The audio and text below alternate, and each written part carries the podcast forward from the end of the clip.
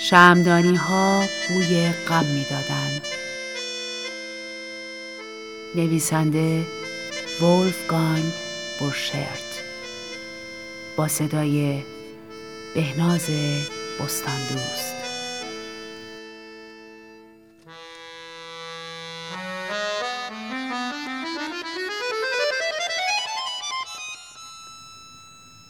زمان آشنایی آن دو هوا تاریک بود زن او را به آپارتمان دعوت کرد. مرد پذیرفت. زن آپارتمان رومیزی ها ملافه ها حتی بشقاب ها و چنگال ها را به او نشان داد. اما همین که در روشنایی روبروی هم نشستند چشم مرد به بینی زن افتاد. با خود اندیشید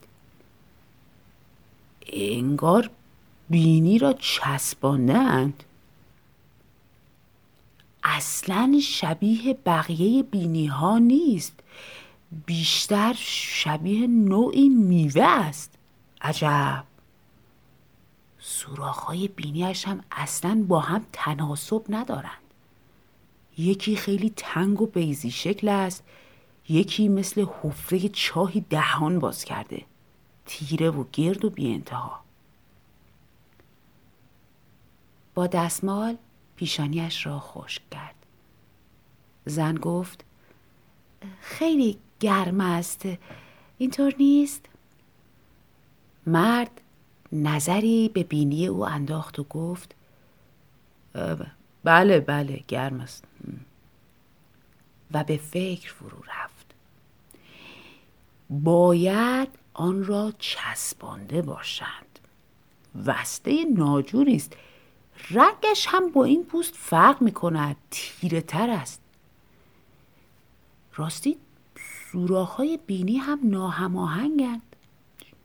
شاید شاید مدل جدید است یاد کارهای پیکاسو افتاده بود.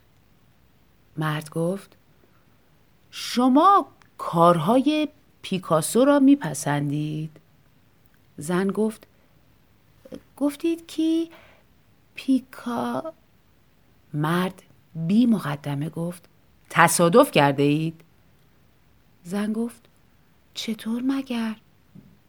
مرد گفت خب زن گفت آها به خاطر بینی هم می‌پرسید ها؟ مرد گفت بله. زن گفت از اول همین جور بود همین جور. مرد می‌خواست بگوید عجب. اما گفت پس اینطور. زن گفت من به تناسب خیلی اهمیت میدم آن دو شمدانی کنار پنجره را ببینید. یکی سمت چپ و دیگری سمت راست است. متناسب نیستند. باور کنید باطن من خیلی با ظاهرم فرق می کند خیلی. و دستش را روی زانوی مرد گذاشت. مرد در عمق چشمان زن آتشی را روشن دید. زن آرام و اندکی شرم زده گفت و مخالفتی هم با ازدواج و زندگی مشترک ندارم. از دهان مرد پرید. به خاطر تناسب زن اشتباه او را با مهربانی تصحیح کرد. هماهنگی! به خاطر هماهنگی! مرد گفت بله به خاطر هماهنگی. و بلند شد. زن گفت دارید می روید؟ مرد گفت بله می روم. زن او را تا دم در بدرقه کرد. گفت باطن آدم ها مهم است نه ظاهرشان. مرد فکر کرد تو هم با این دماغت. و گفت یعنی در باطن مثل قرار گرفتن شمدانی ها متناسبید؟ و از پله ها پایین رفت. زن کنار پنجره با نگاه او را دنبال کرد. دید که مرد آن پایین ایستاد و با دستمال عرقهای پیشانیش را پاک کرد. یک بار، دو بار و باری دیگر.